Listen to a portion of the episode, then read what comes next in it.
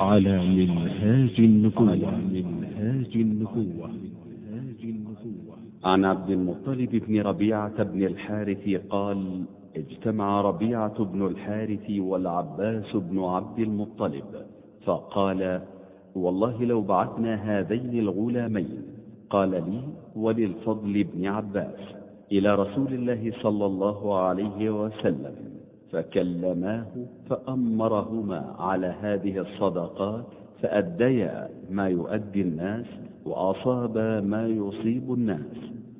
قال فتواكلنا الكلام. ثم تكلم أحدنا فقال يا رسول الله أنت أبر الناس وأوصل الناس وقد بلغنا النكاح فجئنا لتؤمرنا على بعض هذه الصدقات. فنؤدي إليك كما يؤدي الناس ونصيب كما يصيبون. قال فسكت طويلا حتى أردنا أن نكلمه. قال ثم قال إن الصدقة لا تنبغي لآل محمد إنما هي أوساخ الناس. ادعوا لي محمية وكان على الخمس ونوفل بن الحارث بن عبد المطلب. قال فجاء فقال لمحمية أنكح هذا الغلام ابنتك للفضل بن عباس فأنكح.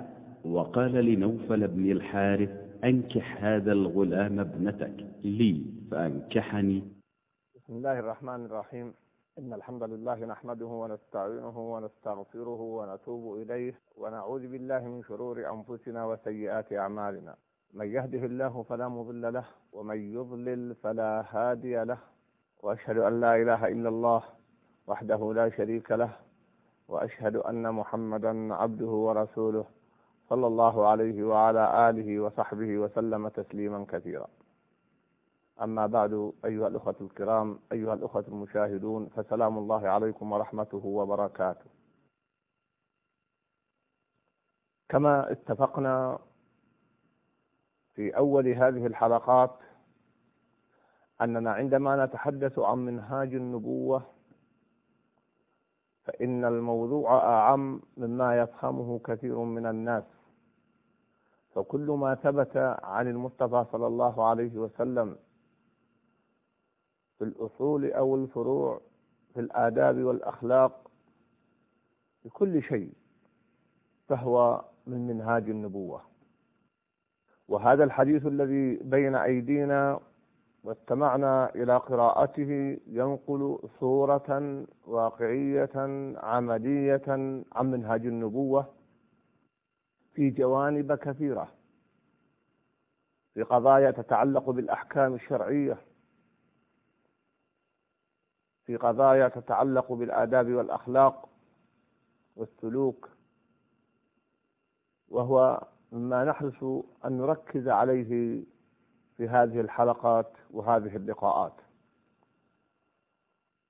هذا الحديث سأقسمه وأتحدث فيه في حلقتين. أتحدث عنه في حلقتين نظرا لاشتماله على العديد من الدروس والآداب والأخلاق والأحكام. وكما استمعنا في الحديث قصة هذين الشابين هذين الصحابيين رضي الله تعالى عنهما حيث اجتمع والداهما رضي الله تعالى عنهم أجمعين وقرر أن يرسل هذين الابنين إلى رسول الله صلى الله عليه وسلم من أجل أن يستعملهما على الصدقة. فحدثت هذه القصة وتشاور مع علي رضي الله عنه وحدث بينهما ما حدث مما يقع بين البشر. إلى آخر ما استمعتم إليه في هذا الحديث ما يأتي بيانه وتفصيله بإذن الله. فأول ما يلفت النظر هنا حرص الأبوين على أن يعمل أبنائهم لأن عدم العمل يؤثر في سمعة الشاب. ومع أنهما سمياهما ووصفاهما بالغلامين دليلا على أنهما شابان.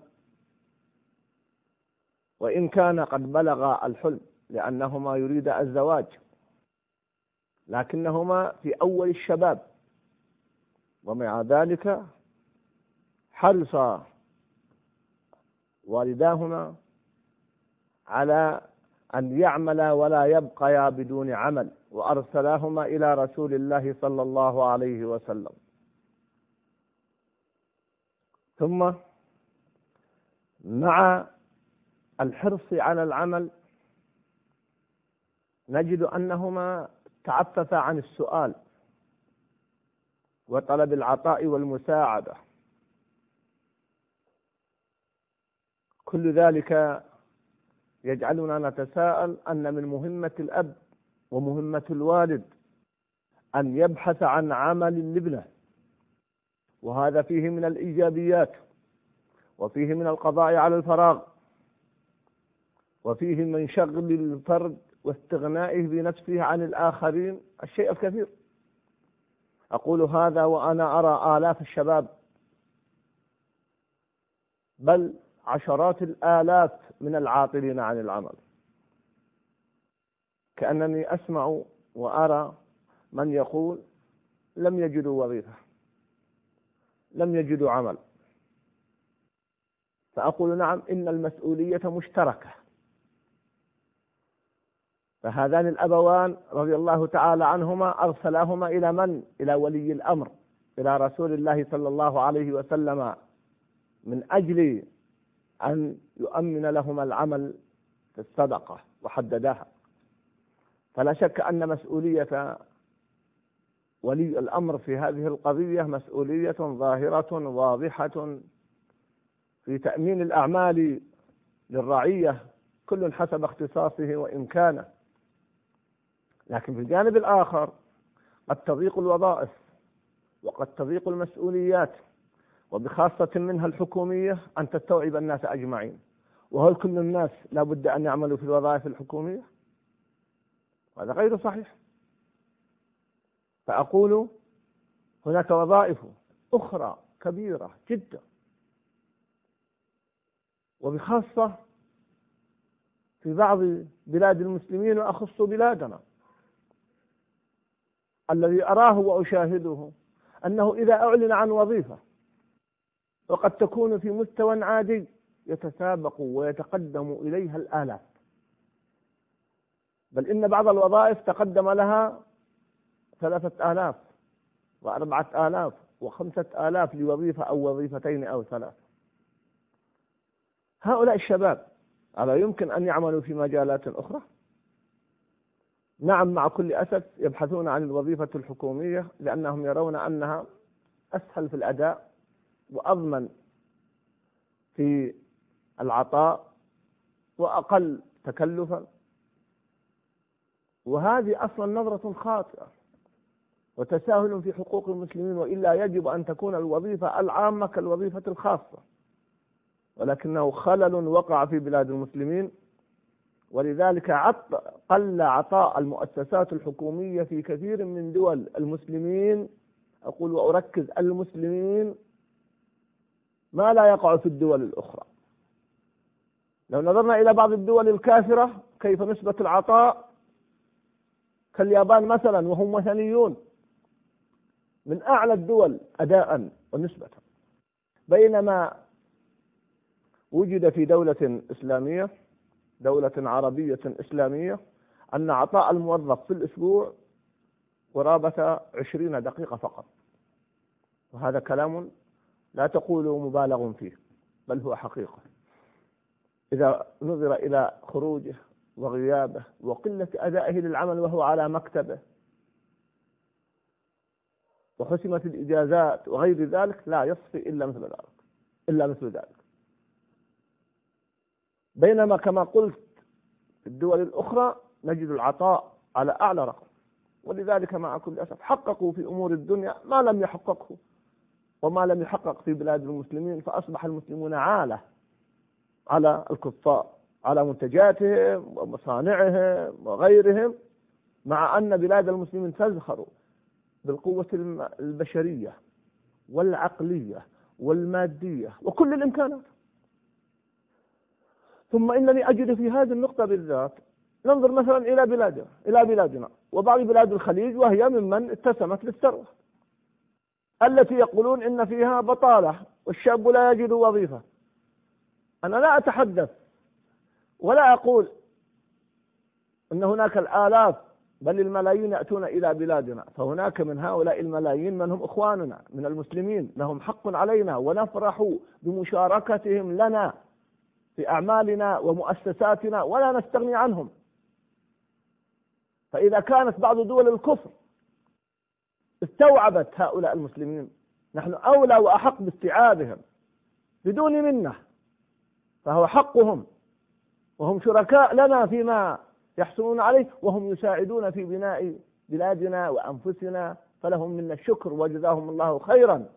لكن أتحدث عن بعض الكفار الذين يوجدون في بلاد المسلمين من الوثنيين والنصارى وبعض اليهود في بعض البلاد العربية. ومع ذلك وجدوا من الوظائف والأعمال الكثير وأسروا من وراء ذلك. وإخواننا من بل من أبنائنا من يقول لا أجد وظيفة. هنا الخلل في التركيب الاجتماعي وفي الأعراف الاجتماعية التي ما أنزل الله بها من سلطان. فلذلك نجد في هذه الوقفة الحرص على أن يعمل هؤلاء الشباب وهم في مقتبل العمر. نجد أيضا من هذه الوقفات أحبة الكرام وهي وقفات مهمة جواز إطلاق لفظ الغلام وإن بلغ الحلم لأن هذين الشابين يريدان الزواج فلا شك أنهما قد بلغ فلا حرج أن يقال يا غلام. فلا يعني أن الغلام هو من لم يبلغ لا. فهذه أيضا إشارة لطيفة في هذا الجانب. لو بعثنا هذين الغلامين قفوا معي مع هذه اللفتة من الذي أرسل هذين الشابين؟ هما العباس عم النبي صلى الله عليه وسلم وربيعة ابن الحارث ابن عم النبي صلى الله عليه وسلم. لماذا أرسلاهما؟ لماذا أرسل ابنيهما؟ لأنهما لم يجدا من المال ما يزوجان به ابنيهما. ماذا نقول؟ أبناء عم النبي صلى الله عليه وسلم. القائد المربي الإمام. لا يجدان مقدار تزويج ابنيهم. فإذا هما هذه حقيقة فيها دروس وعبر. فهم كغيرهم من المسلمين. لهم ما للمسلمين وعليهم ما على المسلمين. لا يتميزان بشيء. ما عدا أنهما لا تحل لهما الصدقة. وفي المقابل لهما نصيب من الخبز. فقط. في مقابل أنهم لا تحل لهم الصدقة كما في هذا الحديث أعطي نصيبا من الخبز. أما ما عدا ذلك فهم كغيرهم من المسلمين. ومع ذلك نجد أن العباس وابن أخيه رضي الله عنهم أجمعين لا يجدان مقدار ما يزوجان أبنائهما تأملوا وكم تجدون فيها من العبر والعظات أبناء عم النبي صلى الله عليه وسلم وابن عمه بل عمه سنو أبيه. لا يستأثر بشيء هو كغيره من المسلمين. سدا للذرائع وإقامة للعدل ومساواة بين الناس. تأملوا هذا وانظروا لواقعنا والله المستعان. من هذه الدروس ما حدث بين العباس وربيعه وبين علي رضي الله عنهم أجمعين. شيء لما حدث ما بينهما وقال لهما وقال له إنك تريد إن هذه منافسة منك علينا فرد عليهما علي رضي الله عنه يقع بين البشر. وقع ممن هو أفضل منهم بين أبي بكر وعمر وهم أفضل الأمة بعد رسول الله صلى الله عليه وسلم. اذا هم بشر من البشر. يحدث بينهم ما يحدث من البشر ولكنهم يتميزون بطهارة القلوب وسلامة الصدور وسرعة الفيئة ثم إن ما يحدث بينهم لا يؤدي إلى الهجر ولا إلى القطيعة ولكنها أمور يسيرة تقع. وهذا ينقلنا إلى نقطة مهمة جدا. أن ما يتصوره البعض أن القادة والرواد لا يجوز أن يقع منهم أي أخطاء ولا ما يقع للبشر هذا خطأ. أو أن إذا وقع من بعضهم شيء من ذلك قدح في إمامتهم وقيادتهم هذا خطأ. فيقع منهم بعض الأخطاء وتقع معهم منهم بعض الهناء ولا تؤثر في إمامتهم ولا قيادتهم. المعصوم هو رسول الله صلى الله عليه وسلم. بل إن للعلماء كلام هل تقع الصغائر من الأنبياء أو لا؟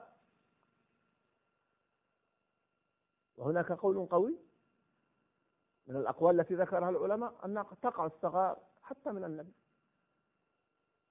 إذا إذا وقعت مثل هذه المسائل في الرواد والقادة فلا تقدحوا في إمامتهم ولا تكونوا سببا لانتقاصهم. هناك من يتتبع بعض القادة بعض العلماء بعض المسؤولين وينقب عن أخطائهم المحتملة لا الحقيقية.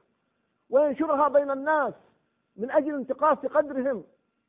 لا لا لا يا أخي الكريم. هذا والله خلل.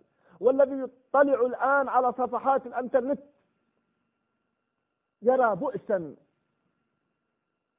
كنت أطلع البارحة وأنا لا أحب الرجوع إلى الأنترنت إلا لحاجة ملحة أو لبحث عن مسألة معينة ولكن وقع عيني على كلام عن أحد العلماء وكبار الدعاة ومن تبي في سبيل الله فقلت لأنظر فإذا هو قد قال كلاما مجملا يحتمل أوجها كثيرة وسياق الحديث له أسبابه وعوارضه فإذا القدح وإذا الاحتمالات الباطلة وإذا وإذا وإذا ماذا يريد هؤلاء؟ ألا يتقون الله جل وعلا؟ حسبنا الله ونعم الوكيل. هؤلاء صحابة النبي صلى الله عليه وسلم. من أكمل الناس. يقع بينهم بعض الأمور وبعض المسائل. العدل العدل والقسط القسط وأقول إن لحوم العلماء مسمومة وسنة الله في منتقصهم معلومة. إن لحوم العلماء مسمونة وسنة الله في منتقصهم معلومة. فمن أطلق لسانه فيهم بالسلب ابتلاه الله قبل موته بموت القلب. فليحذر الذين يخالفون عن أمره أن تصيبهم فتنة أو يصيبهم عذاب عليم هكذا قال ابن عساكر رحمه الله في كتابه العظيم تبيين الكذب المفتر إذا أيضا مما نجده من هذه الوقفات لله در هذين الغلامين. أدب وحلم وحسن خلق وتقديم مع النبي صلى الله عليه وسلم. انظروا إلى أسلوبهما مع النبي صلى الله عليه وسلم. انظروا إلى أدبهما. انظروا إلى كل واحد منهما تواكلا الكلام يريد أن يقدم الآخر. هكذا يجب أن يكون الشباب وأخص الشباب من أبناء هذه الصحوة المباركة من أبناء العلماء وطلاب العلم فحري بهم أن يفعلوا ذلك.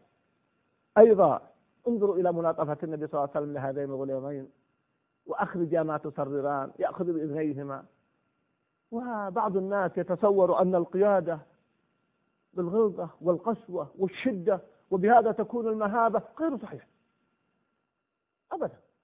القيادة في الحب والمهابة الحقيقية وليس بالغلظة والشدة. انظروا النبي صلى الله عليه وسلم أعظم الخلق مهابة. انظروا إلى ملاطفته مع هذين الشابين وتعامله معهما. فهو القائد والرائد صلى الله عليه وسلم ولنا في ذلك قدوة وأسوة. وأخيرا أقول انظروا إلى مقدمة هذين الشباب. أنت أبر الناس وأحسن الناس وأكرم الناس. إذا المدح في الوجه ليس بمحرم إذا لم يقصد به التوصل إلى باطل أو الغلو أو المبالغة أو كان كذبا أو يخاف على صاحبه من الفتنة. كل هذا نعم لا يجوز إذا حدث ذلك. أما ما عدا ذلك فإذا كان حقا ولغرض مشروع فلا حرج في المدح وبهذا نعمل النصوص التي ثبتت فيها المدح في الوجه وبين النصوص الناهية عن المدح وهذا هو الاعتدال في هذه المسألة فلنعتدل ولا نبالغ لا هنا ولا ذاك أقول قولي هذا وأسأل الله لي ولكم التوفيق.